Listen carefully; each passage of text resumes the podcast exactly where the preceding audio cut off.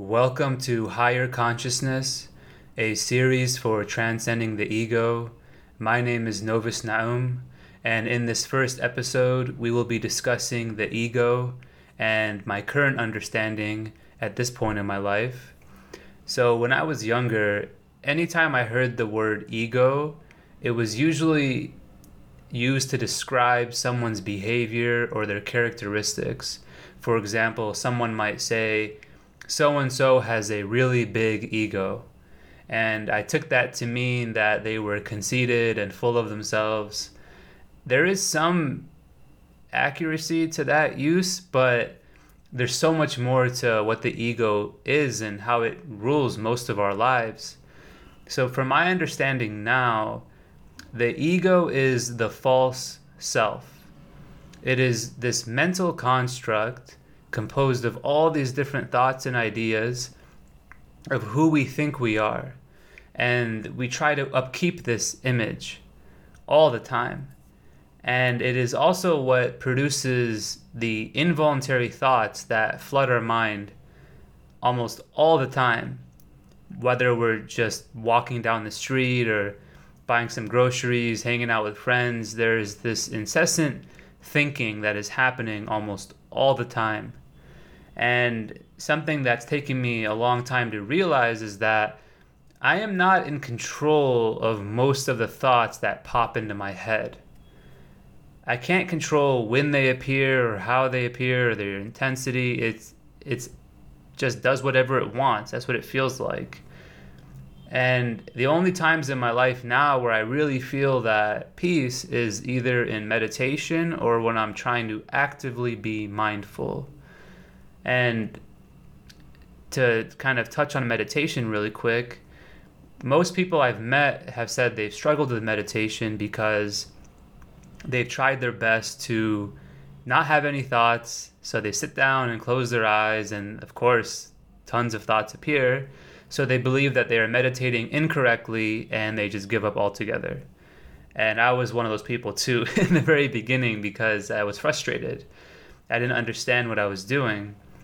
And the current practice that I do is called Kriya Yoga, and it's taught by my guru named Paramahansa Yogananda.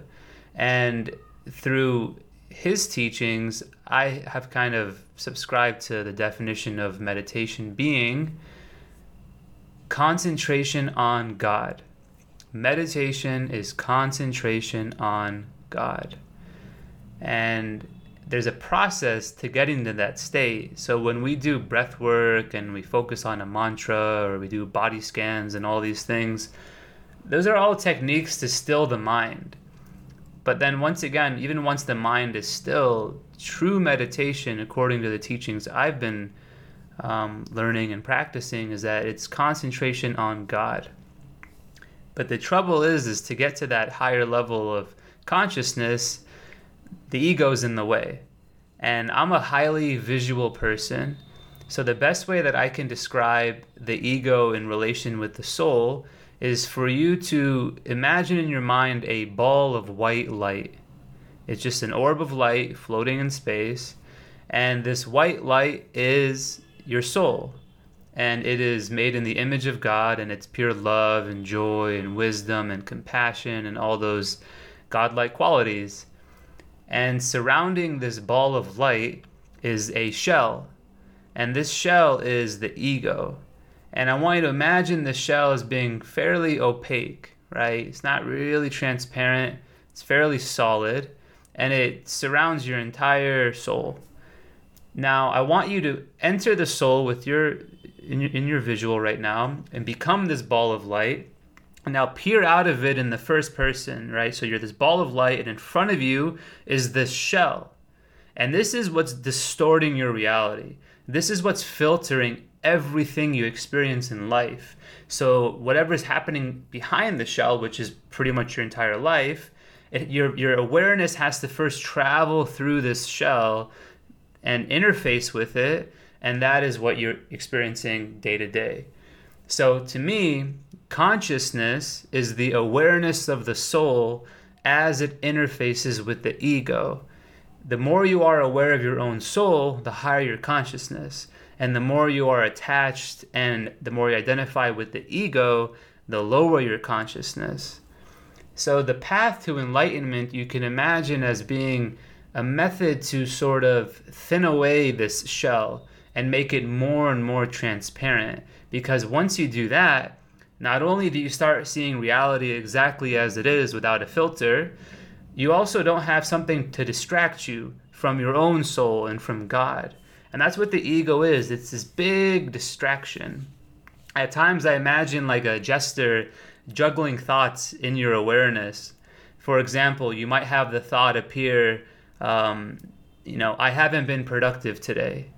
And then another thought will follow and maybe argue with it and say, no, I have been, you know, I'm just doing my best. I had a rough week or whatever. Or might succumb to that thought and say, yeah, I've been really lazy. But that back and forth of those thoughts isn't even you. It's just the ego talking to itself and pulling your awareness to, to attach to it. So you don't even know you're thinking, you're just caught up in the thought. And what I'm saying might sound strange, and the only way to I've discovered to really understand this difference is through meditation. Because as you can imagine, if you are this ball of light peering out, when you sit to meditate, probably for the first time in that day, you're actually viewing your ego and you're viewing these thoughts. You're like, like, holy crap, this thing just keeps talking. And it sounds like maybe doing the wrong thing because I shouldn't be having so many thoughts. I'm trying to meditate. But that's what happens in the very beginning.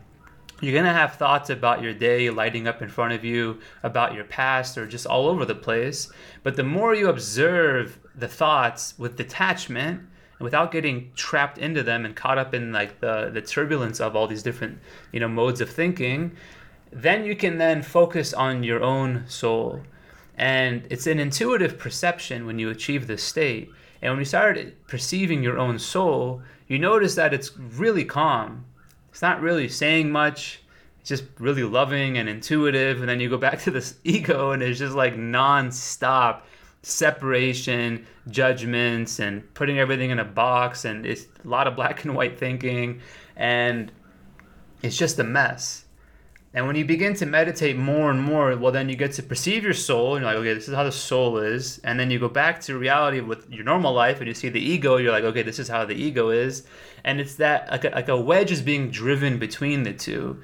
And you start to really realize, like, my goodness, most of the thoughts in my day is just the ego, just talking. And one of the most unnerving experiences in my life was to observe a thought with complete detachment. I didn't get caught up in it. And it just kind of propagated on its own. It just kept going. And I was like, like, I'm not thinking that thought. It's just moving on its own. And it begs the question, you know, how much control do we really have over all these thoughts. Like if I sit down to meditate, I want to not have thoughts for five minutes. Why is that so difficult? Right? And in that difficulty, you can give yourself compassion because it's not easy to observe these thoughts. I've met monks who've been doing this for decades and they still get caught up in a lot of thoughts as they prep to meditate. So it is a process. But this ego is what's inducing so much separation between your soul and, and reality and yourself and other people. And it's, like I said, it's this mental construct that causes you to think you are it. And most of my life, I never knew I was thinking. I was just the thoughts. And I would vent inside my head all the time from high school to college and med school, just nonstop venting and seeing everything really, really filtered through my ego, through this shell. And I've been on the path now of, of Kriya Yoga and meditating twice daily um, for, for many hours. And I have noticed that this shell in front of my soul, surrounding my soul, has thinned. And my attachment to it is a lot less. But at times it feels like you might be regressing because you start becoming more and more aware of your ego when you never have in the past. And that's normal to feel a bit overwhelmed. And I just want to give a practical example of what the ego can do and how it can kind of ruin a moment or your entire day.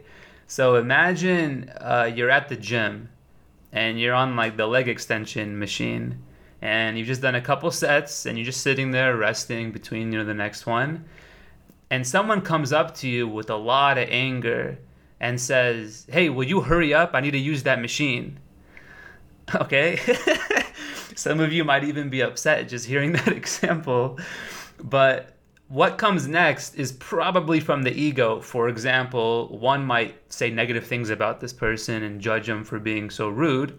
Uh, the other thing the ego might do is be very petty and say, "Oh, now I'm gonna take even longer," because like this person walked away, right? You didn't have a chance to say anything; they're just like gone. Now you're just stuck with your thoughts, and the ego might say, "Nope, I'm gonna take even longer now, just to spite this person." And the thing is, is like if if these thoughts come into your head, it's not your soul talking. Your soul doesn't talk like that. It's the ego, and then you become that thought. Now you're annoyed and now you want to maybe be petty or, or try to teach this person a lesson, right? Because like that's the ego. I want to teach the whole world a lesson. When it's not out of love, it's because it wants to control and control its environment and what's happening around it. But if you just observe that thought, you can laugh. Like it's silly. Look how worked up the ego gets. And I'm not saying we need to accept abuse from other people or to you know tolerate you know rude behavior, but it's to not let it ruin our day, right? It's like finish your set as you would have, don't, no need to rush, and then tell the person, smile, yeah, you know, we can share, take do your thing, no problem. That person is frustrated and angry. You don't have to let that rub off onto you. But the ego likes to start wars because it's bored and it wants to start drama out of nothing. And like I said, it's very vindictive and petty and the more you observe it, the more you realize like this thing has been just taking me for a ride most of my life. Because now I understand free will really is being in control of your awareness, not what pops into your head. I guess you could say with time you are controlling that in a sense, right? With more meditation, less thoughts are popping up and you don't get as caught up in them. But in general, we don't really have control of what's the next thought to enter my mind when I'm just trying to relax right now I'm speaking, right? I'm consciously choosing what I'm saying. But when I go walk down the street, usually no, like so many random things. Just today, I had memories from middle school pop in my head. I got caught up in them when I was like, huh, I do remember that time. That was like a trip. And I was, you know, partially in it, partially out of it. But with time you will be able to observe this this voice in your head and realize that a lot of what it's saying has nothing to do with your soul or, or who you truly are. And back to this statement of it being the false self, it's there's constant need to like maintain it that causes us to be so drained and and tired. And it's trying to maintain itself and once again it's just grabbing your awareness and pulling you along because we worry so much about how we're being perceived how others see us because we want to control how others perceive us how insane does that sound if you really break it down? I want to control your perception of me, right? That's never going to happen. I can just be my best self. And if you look at the history of all the prophets and saints and yogis, they were the closest with God as anyone could be, and people hated them. like, people wanted to literally kill them. Can you imagine, right? If, if we're not even on that level of consciousness and, and compassion and love right yet. Oh, maybe like in this lifetime we will be able to get to that state. My point is is that if these prophets who were so close with God, so full of love and compassion and wisdom, cause people to hate them, then what are we shooting for, right? If they couldn't win everyone over, how are we going to do that? And that's once again the ego's kind of uh, roller coaster that it takes you on. Like, I want people to perceive me in a certain way and it leads to people not being their true selves.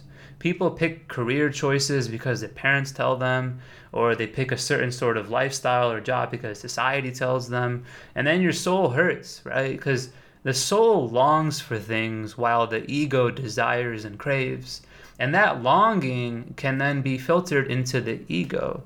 And there's nothing wrong with that. Like we are human beings for a reason, but we want to be more with our souls and less with our ego. We don't want to destroy the ego. We want to transcend it, observe it, understand it. And it must be relegated from the role of master to that of servant. Because for most of the world, the ego is the master, it controls your life. And you want to relegate it to the role of servant that you can take your soul's higher ideals and put them out in the world and make something of that but it's a process, right? And I can't say what path will work for you. All I know is for myself, meditation and achieving intuitive perception of my soul has allowed me to then put this wedge between what my soul is like and what my ego is like. And through that, I've developed so much more compassion for people because now I hear people say awful things, terrible things, negative things. And I start thinking, but I have those same thoughts different ways, of course. And I observe them because I know they're from the ego and they're saying them out loud or they're acting on them because they don't even know that they're thinking. Who am I to judge them when I myself was caught up in thoughts most of my life, too? And through that understanding, it's just been, I'm more, I'm just less reactive to people. I'm not a fully enlightened person, of course. I still have my days, but in general, I just, I get it, you know? I see people and I, I just, I have more understanding now, and I like this feeling. I don't miss being so angry all the time and being so annoyed with, with people and the world. And of course, there's still so many terrible things happening all over the world. I understand that. But to be caught up in it and venting about it all the time was not healthy. We must be aware of what's going on around us. But I found that just tapping more into my soul has led me to feel more calm and at peace with things. And, you know, life doesn't feel so serious. Like, there's serious moments, but in general, it's like more playful now and more joyful. And, you know, this is, I'm speaking about the ego from a more spiritual perspective. Of course, you can look at it from uh, through psychology. And one of my favorite aspects to discuss is what Carl Jung talked a lot about, which is the shadow. And the shadow is that part of ourselves that we really don't want to accept is us. So we relegate it to our subconscious because we don't want to accept that it's there. And that's very unhealthy because, well, there's two main reasons. One is, I mean, any sort of suppression usually doesn't result in a good thing, right? It comes leaking out in unhealthy ways. And the other is that this is what Carl Jung kind of spoke about is that you lose out on a specific power you may have. For example, say we look at the quality of being manipulative, right? We don't want to ever admit to ourselves like I'm a I'm a, I am a manipulative person. It just feels negative, right? But there's harmless manipulative behavior. If I'm playing cards or Uno with my friends and I want to bluff, I have to bluff in a way where I'm trying to convince everyone at this table that I'm telling the truth. So I am being manipulative in that moment. I'm trying to manipulate your mind to think something that is not true. That's just a harmless example. It's playful. But there's there's power in being manipulative in that you know how to read people really well and you know how to speak in a way that can convince people to think something different or to change something about themselves.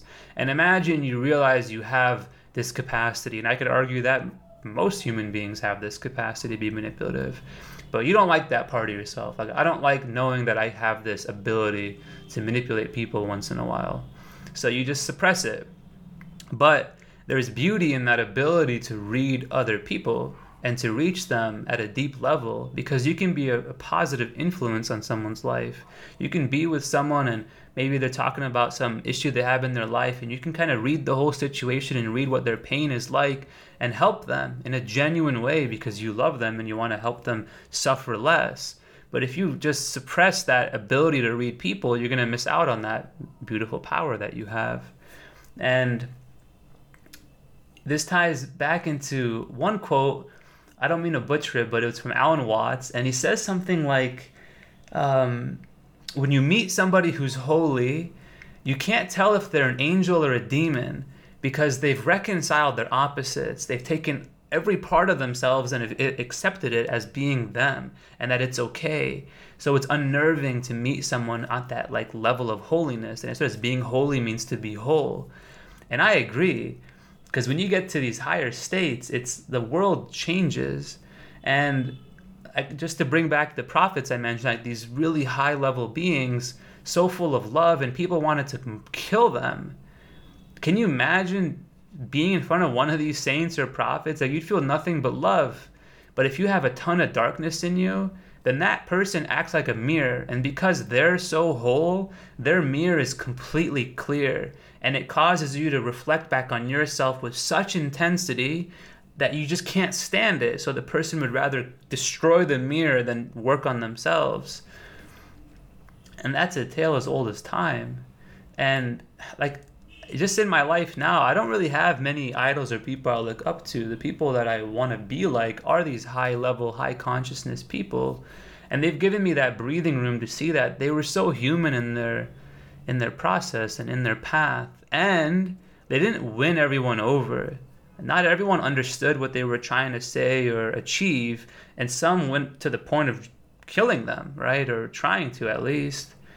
And that, I said, that should give a lot of us peace in knowing that if, if a prophet, literally someone like part of God coming down here to like help the world, could not win everyone over. Like, you see how futile that is? It's just, there's no point. Let that go. And when the ego want, that's the thing that's tricky about the ego that I found. The thoughts are not always verbal in your mind. It can be very intuitive. I realized there was a time in my life where I was so hard on myself, but intuitively, if you were to ask me in middle school, high school, no, so I would say med school, that was like the peak time in medical school. If you were to ask me, like Novus, uh, are you hard on yourself about your studies and about all this stuff? I'd be like, no, of course not. But that was not true. There were never verbal thoughts in my head that were like disappointing thoughts, like, oh, I didn't study hard enough today. I should have done that. I never thought those kind of thoughts, like verbally. But intuitively, I would think, oh, I should have known better. But it wasn't a verbal thing in my head. It was just like a intuition, like a feeling, like, oh, I could be doing more and that's what took me a long time to realize that the ego can be far more subtle than just these words in your head. And like I said, it's a process. And the more you begin to understand your own ego, the more you understand the egos of other people. And to tie back to the shadow, I found that, you know, when we're around loved ones or people we've been around for a very long time, including family, uh, it's a good example of seeing some of your shadow qualities live in front of you because we are like our family and our closest friends in ways that we don't always recognize. And that's okay. And I've come to the point now where whenever I feel off, right, I haven't experienced depression in a very long time, but when I'm talking about when I feel off, like my morning was fine and all of a sudden now i'm just like out of it. I don't feel well. Like something mentally is just feeling weird. It usually means something is clearing right? There's some old thought this dense energy that's arising and it needs to be cleared. And before i'd be annoyed where the ego would be annoyed like why am i feeling this way? I was just feeling okay literally last night. Like why like, why can't i control what this is and now that I'm past that stage of constantly trying to control all that, I just observe it. I'm like, huh, something's clearing right now. It's best to be mindful moving forward. And then it clears. And then I'm just like right back to what I was doing and feeling. And there is a Sanskrit term called the samskara. In Pali language, it's sankara. And my understanding now is the samskara is a spiritual imprint and it can be a part of your body and it's like stored energy. You can say like stored emotions from certain experiences. Like if you don't feel a, a, particular event in its entirety which is hard to do a lot of the time it kind of stores in the body in ways. And from a biological perspective we know like with with ptsd right post-traumatic stress disorder um, you know the nervous system changes right? We experience a horrific car crash and the next time like months later we see a similar car and our heart races and our blood pressure rises and we feel that adrenaline rush, right? There's changes happening in the body from a biological level. And then psychologically, obviously, your mind is, is running rampant with thoughts. And then from the spiritual side, it would be described as a samskara. And from my understanding, to, to really purify a samskara is to observe it with detachment and without judgment and see it exactly as it is. And let whatever emotions arise to, to rise up and then just be with it as um, one Buddhist nun taught me, in that uh, a thought in pure awareness has nothing to rub against, right? There's no friction. It just kind of fizzles itself out. So I found, especially in meditation, a lot of these samskaras come out, right? They, they rise up and they're ready to be cleared. And that's why it's so difficult in the beginning because you're not used to doing that. You're not used to observing your ego and all this energy and thoughts arising. And I've read one article where a girl was saying, like, I don't believe meditation's for everyone. Every time I try, I just keep experiencing like all these horrific things from my past. And I feel for her. I get it. Like, it, it's a process to get to that stage of just being so open to that vulnerability of yourself and allowing that stuff to clear for me now it's like a challenge it's like a it's like exciting in a way like i want to purify all this old energy out of my system that way this shell in front of my soul can be as thin as possible i can be less identified with it and be more peaceful in my life and that's why i'm saying like whatever path you find whatever you choose to do you know just do your best it's very common to try five six seven different methods of meditation or mindfulness till you find one that you love. Same that happened to me before I found Kriya Yoga, and that's been the one that resonates best with my soul. And it's been very just such such a meditation heavy practice, which I which I needed personally. And like I said, now in my day, I feel that these samskaras rising, and sometimes there's themes. Like today, I noticed the theme of today of clearing some stuff was guilt because I had several thoughts that all revolved around the topic of guilt. And even something happened today, like I'm in Dehradun, India, and I was walking, and you know, there's always people that might, because I stand out, I'm like wearing, you know, gym clothes and gym shorts. People don't really wear shorts that much here. And people will come find me and sometimes harass me, sometimes be polite about it. And just to let you know, if you come to India, you're not going to save everyone here. So give what you can. Like I love to give food out. And then there's some people that, um, you know, there's people who are begging because they need it. And then there's honestly people that will, you know, like rent out their newborn child to their friends or other people and use them to get more money and things like that happen. And it tugs at your heart because you just can't reconcile it completely. Like, for example, uh, this was my first time in India I was in a little tuk tuk like cart thing, and I see a woman on the sidewalk, and she has a young boy, maybe like five or six years old, and she painted like clown makeup on him, and he's crying. And he's not crying because she's like making him learn like to cry and get attention. No, no, he's like doesn't want to do what he's doing. And she pushes him like out onto the street, and he's kind of like doing this dance to like beg for money. And he comes up to my cart and I'm just staring like I'm just like I can't even process what I'm feeling because he doesn't want to be there. He's crying and his mother's making him do this. And if I give him money, it's like encouraging this behavior from the mom like she's learning okay if we keep doing this we'll get more and more money. If I don't give him money, I'm looking a 5-year-old kid in the face who's crying and telling him no. like it's not easy, right? I ended up giving him a little bit of money and I didn't feel well about it. And something like that happened today too. And my point is, is that today's theme of clearance was guilt, and I find that interesting when that happens. It's almost like my morning thoughts involved guilt, and then in my day I attracted an experience that was, you know, caused me to feel more guilt. And once I, you know, snapped out of that, you know, I was sucked into the thoughts, obviously, of my past, and in that moment that happened today, and then I realized what was happening. I was like, oh, I need to just focus and, and stay present. It's okay. It's a good thing when a cluster of these samskaras, these old energies, these old experiences are arising. There's nothing wrong with that. And when the thoughts from my past would pop into my mind and they involve like guilty experiences, I just observed them with detachment and I would feel the emotions again, like, oh, yeah, I remember that. And I wouldn't judge myself for what happened. And that's something that I've had a hard time with. Like, man, like how did I not know better then? I didn't. I was just who I was in 2017 or 16 or whatever. I knew the best that I knew then. How am I going to judge my past self from, you know, five, six, seven years ago compared to who I am today? It's not. It's not right. It's not being kind to yourself.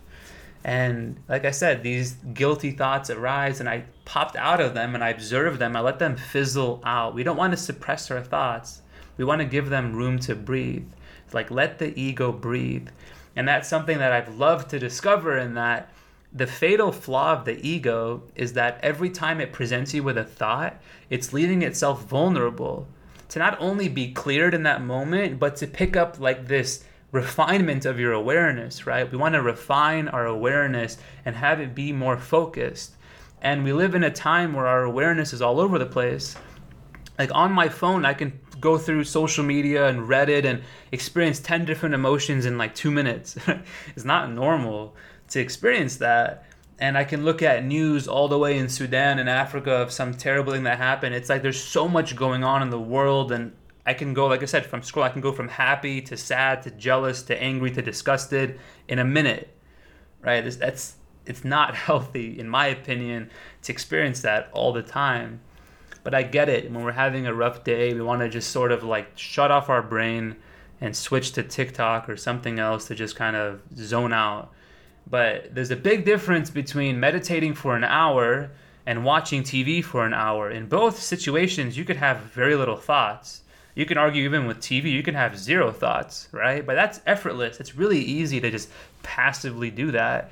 But there's something, in my opinion, that can be dangerous if we do that too much or in excess, in that we lose that refinement of our awareness. Our attention span lowers, and meditation becomes like this impossible feat that we think we can never do.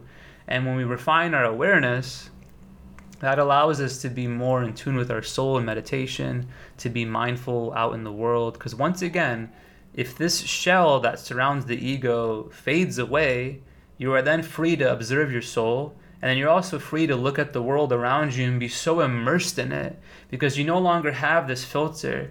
And I find it interesting that when I used to experience depression, this was back in med school, I always said to myself that I feel laminated today.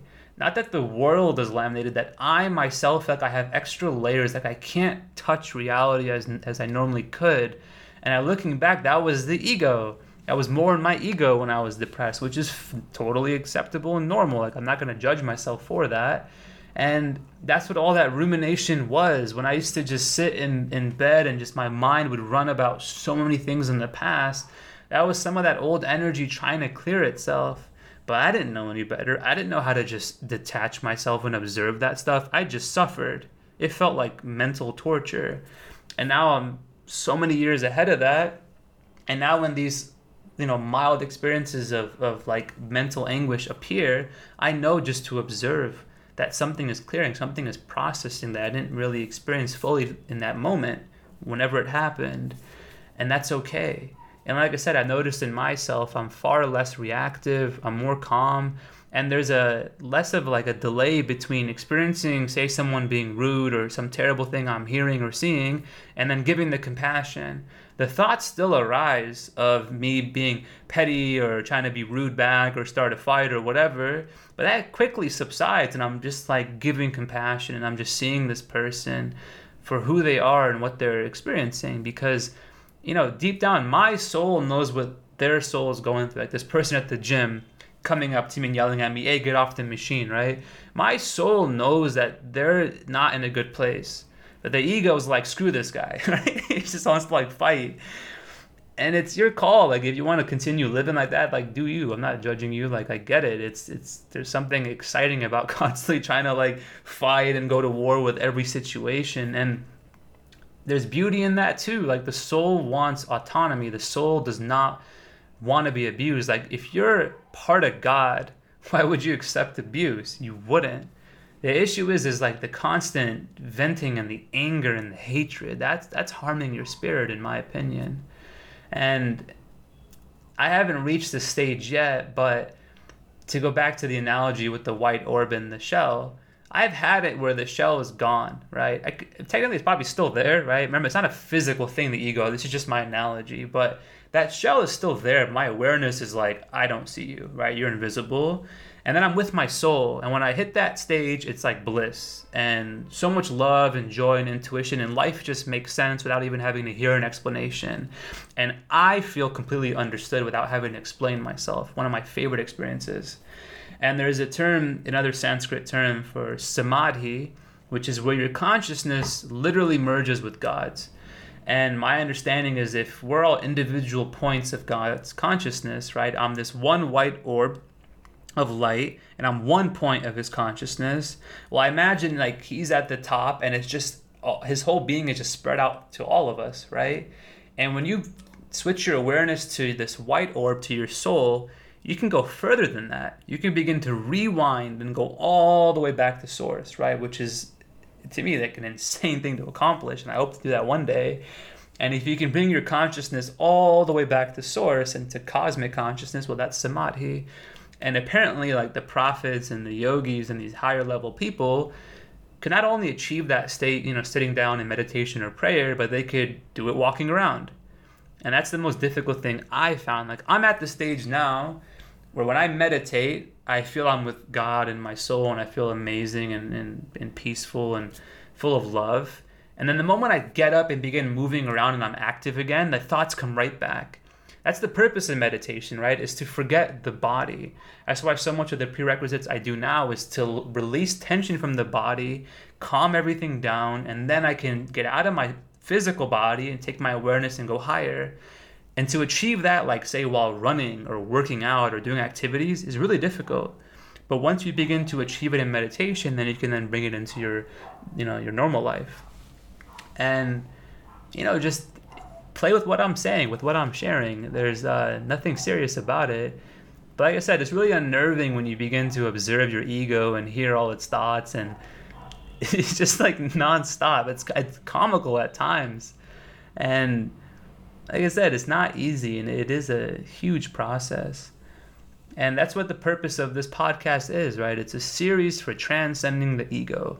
And I am not a fully enlightened person, believe me, but I'm trying. And I hope to go higher and higher because I like this journey that I'm on and I like the stuff that I'm learning. And I like being in India as I am now again. And there's something special about the energy here, right? It's not constant bliss. You see a lot of messed up things, and that's okay. It's, it's humanity but it's it's like it's effortless teaching that's how i see it here it's like you pick up these lessons just being out in the world. And there's a big difference between going to a restaurant and going to the gym in India versus back in America where I spent most of my life.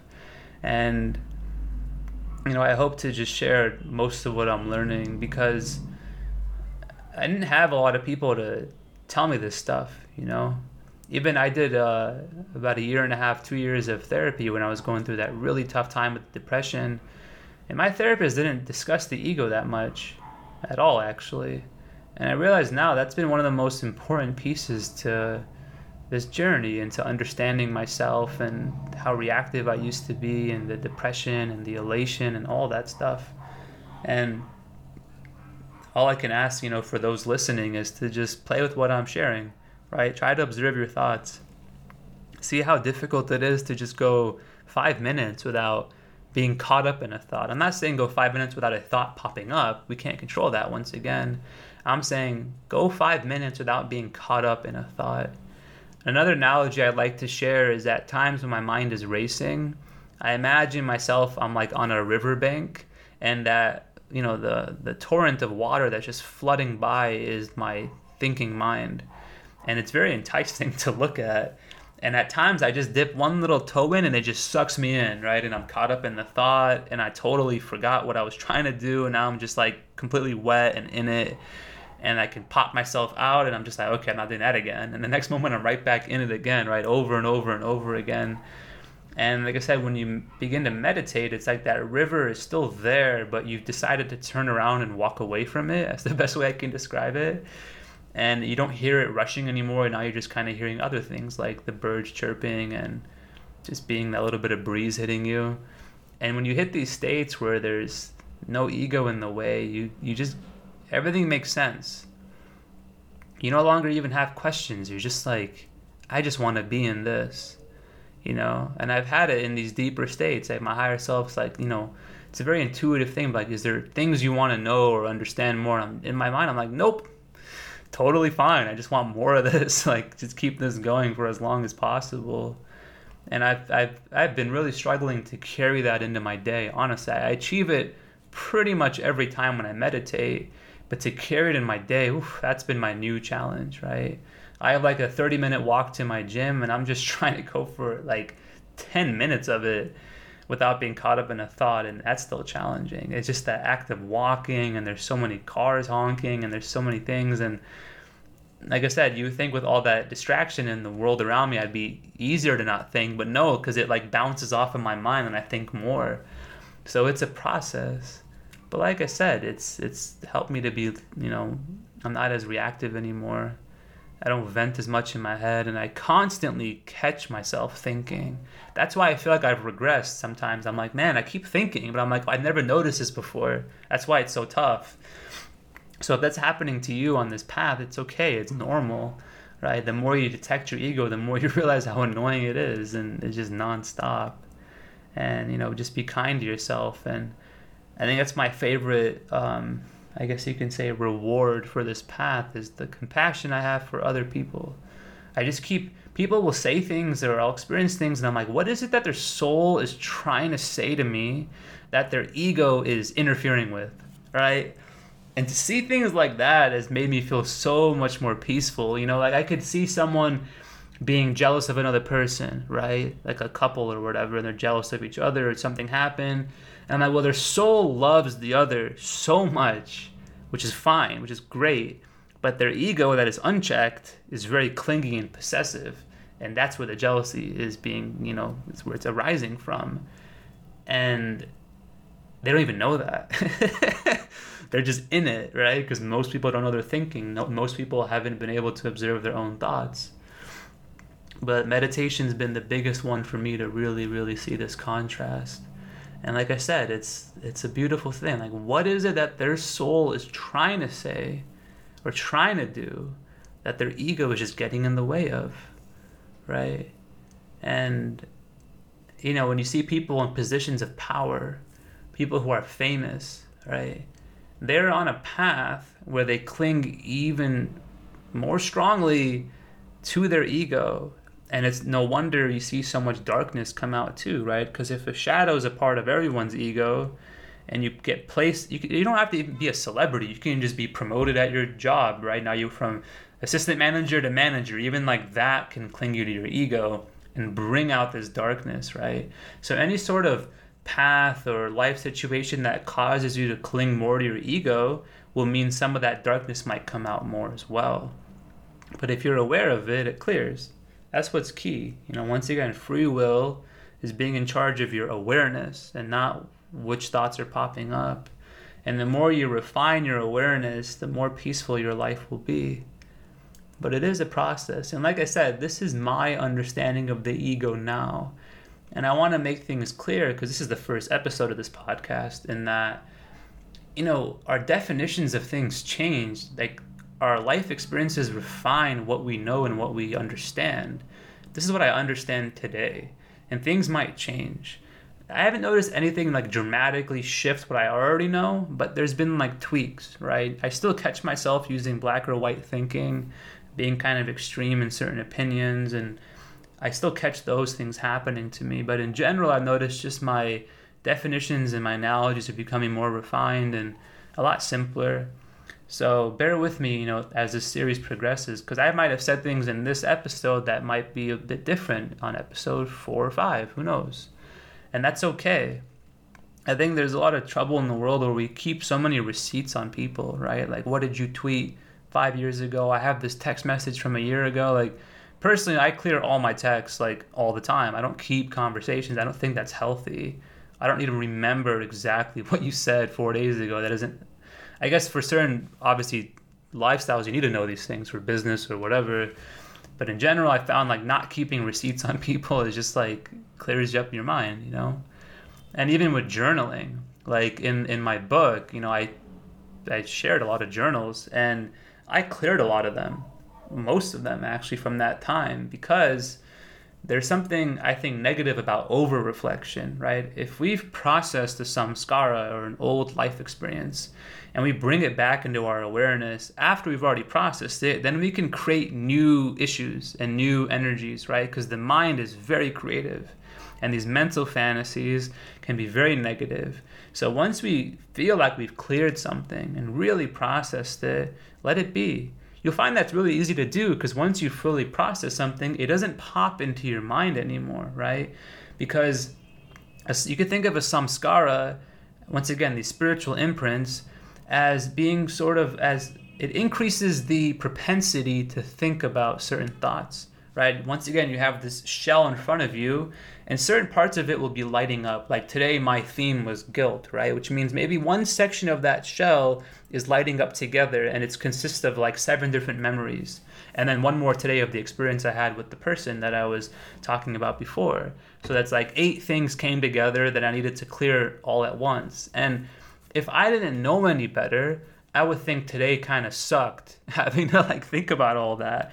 But knowing what I know now, I felt relief. I'm like, yes, like something big is clearing today. That's awesome. That means once this is cleared, moving forward, life's going to be more seamless. And when I start seeing life that way, I don't feel negativity when I have these random, you know, hours or days of feeling like a lot's on my mind, or I just feel more dense and like kind of heavier than normal now when I catch myself, doesn't I, I don't realize it right away. It's usually after my morning meditation. I'm like, oh wow, something is is is going on today. Something is clearing within, and that's okay. And that's what breaks my heart with most people in the world. Not only are not trying to clear stuff, they're just constantly stacking more and more and more. As we say when we meet someone, like, you know, they have a lot of like emotional baggage, right? That term really has a lot of accuracy to it because it's like they're very heavy they have so much stuff from their past and it's affecting their current life. And, you know, for example, you can see somebody who has a pattern of being in abusive relationships, whether it's platonic friendships or romantic relationships, and you don't understand, like, why do they keep getting themselves in this situation?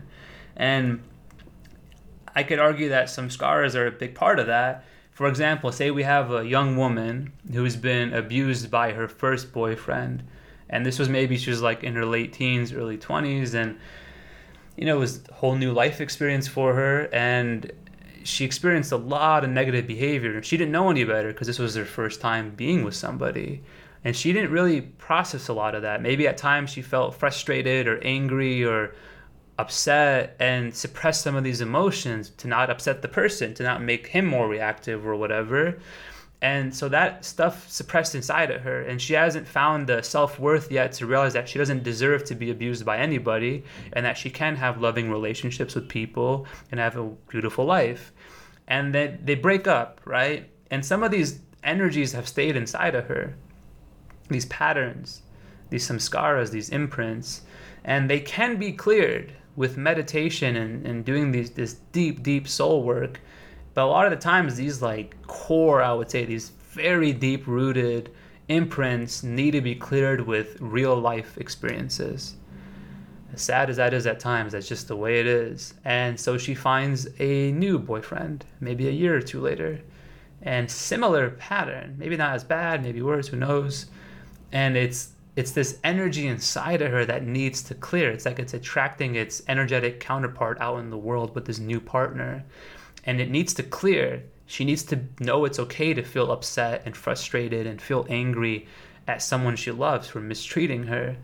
And maybe once that energy is clear, she still might have a third boyfriend come in the mix. And this time she lets it immediately out. Anything she's feeling and says, you know what? I'm not tolerating this crap anymore and is done with this person in the first few weeks of dating them. And through that process, she's healed, right? She's cleared herself of this. But if you don't know any better, you can fall into a negative kind of feedback loop and get worse and worse in relationships, more abuse. And it sounds really cruel. Like, why would the universe have these negative, positive, sorry, these negative loops, right? That put you in these spiral of just worse situations. Well, you can't have these negative loops without positive loops as well. So when your life starts to get better, right, the positive things begin to stack from from eating, you know, healthier foods and exercise and meditation and better relationships and more community kind of uh, based activities and connecting with people.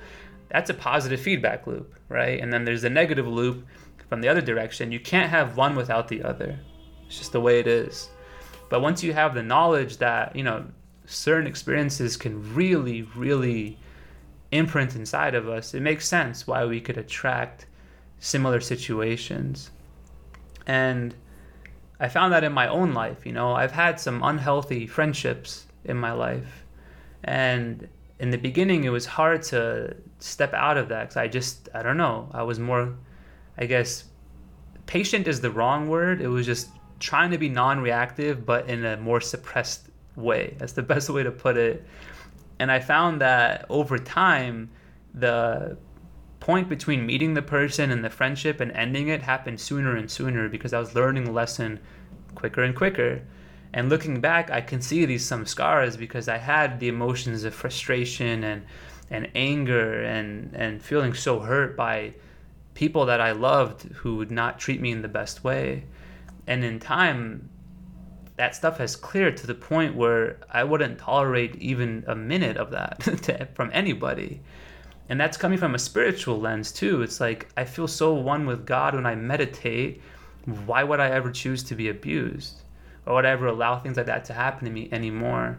And if you were to ask me, but like, why in the past did I sustain these unhealthy friendships? I mean, there's so many reasons, right? Being depressed, feeling lonely, feeling like this is just okay, right? I don't want to judge this person, they're just who they are.